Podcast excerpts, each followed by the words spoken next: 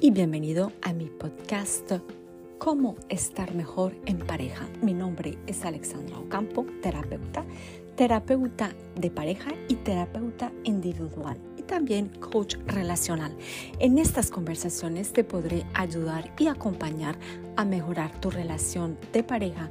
Aquí encontrarás trucos, ejemplos que puedan ayudarte en el futuro para poder conservar esa pareja que siempre has soñado.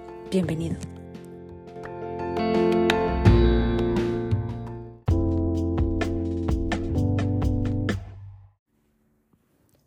Hoy hablaremos del jinete número 4. El jinete número 4 es la retirada. El retiro ocurre cuando te retiras de la interacción mientras permaneces físicamente presente a tu interlocutor o tu pareja, la persona con la cual estás hablando.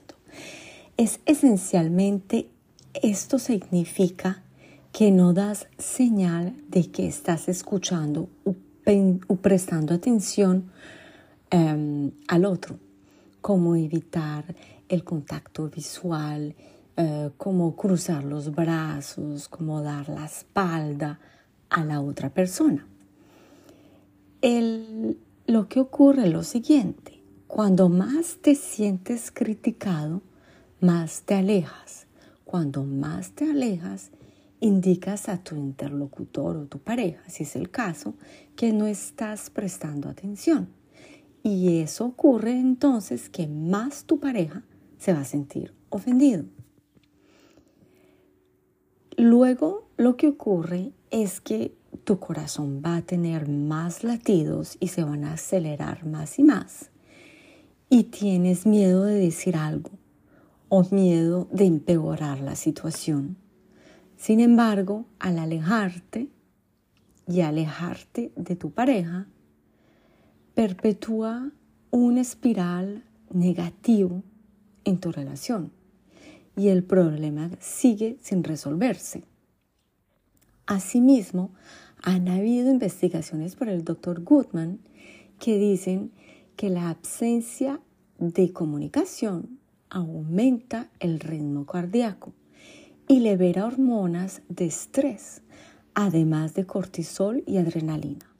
Cuando esto sucede, es casi imposible de escuchar, pensar creativamente y resolver el problema de manera constructiva, porque estás completamente pensando en otras cosas que no es con racionamiento.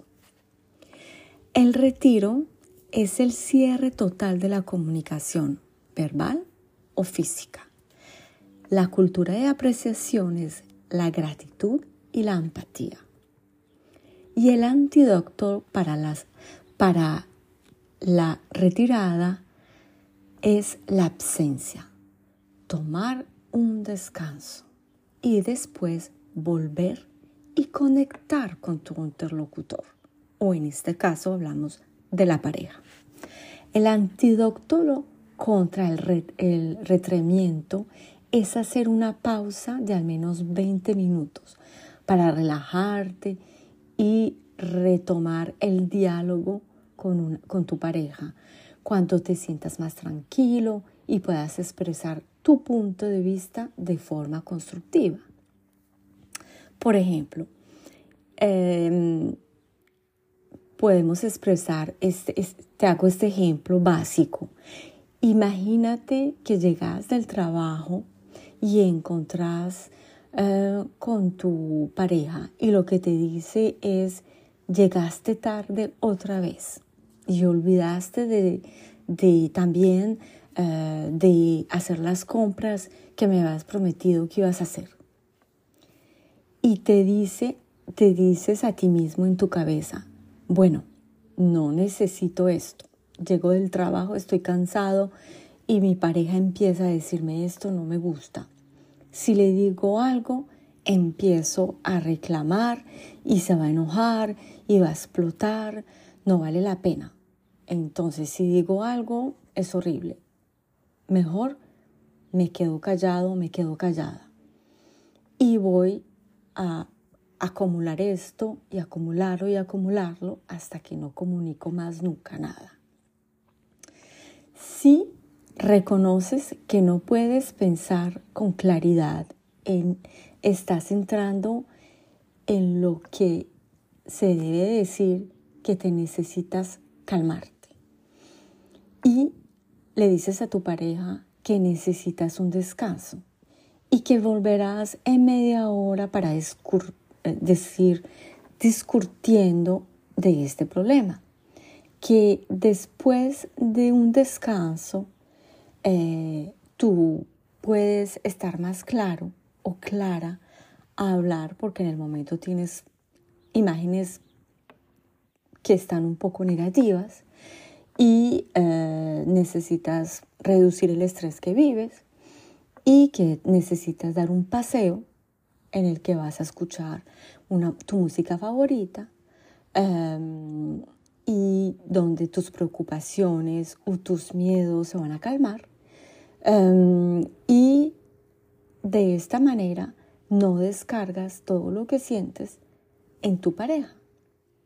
Y luego vas a poder volver en tu relación y poder tener una discusión calma y constructiva en la cual se van a poder hablar con respeto, con empatía, con comprensión y donde no van a haber críticas, no van a haber juzgamientos, no va a haber defensiva y de esta manera se, poder, se va a poder resolver la situación, el conflicto que hubo y expresar las cosas con respeto.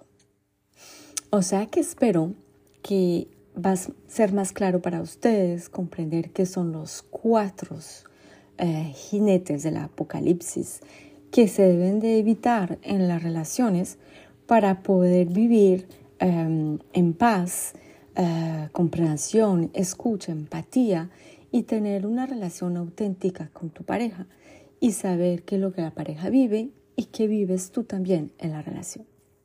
Bueno, otra vez te agradezco de haber escuchado esta, esta conversación y si piensas que puede ayudar a alguien, te invito a compartirla. Feliz día.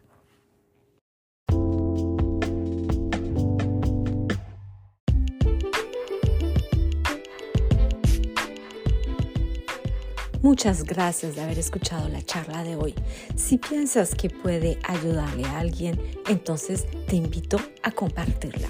Si no, te invito a estar en contacto conmigo. Me puedes seguir en mis redes sociales, en Facebook, Instagram y también en mi canal YouTube, donde doy varios útiles para poder seguir compartiendo y creando esa relación de sueños que siempre has querido.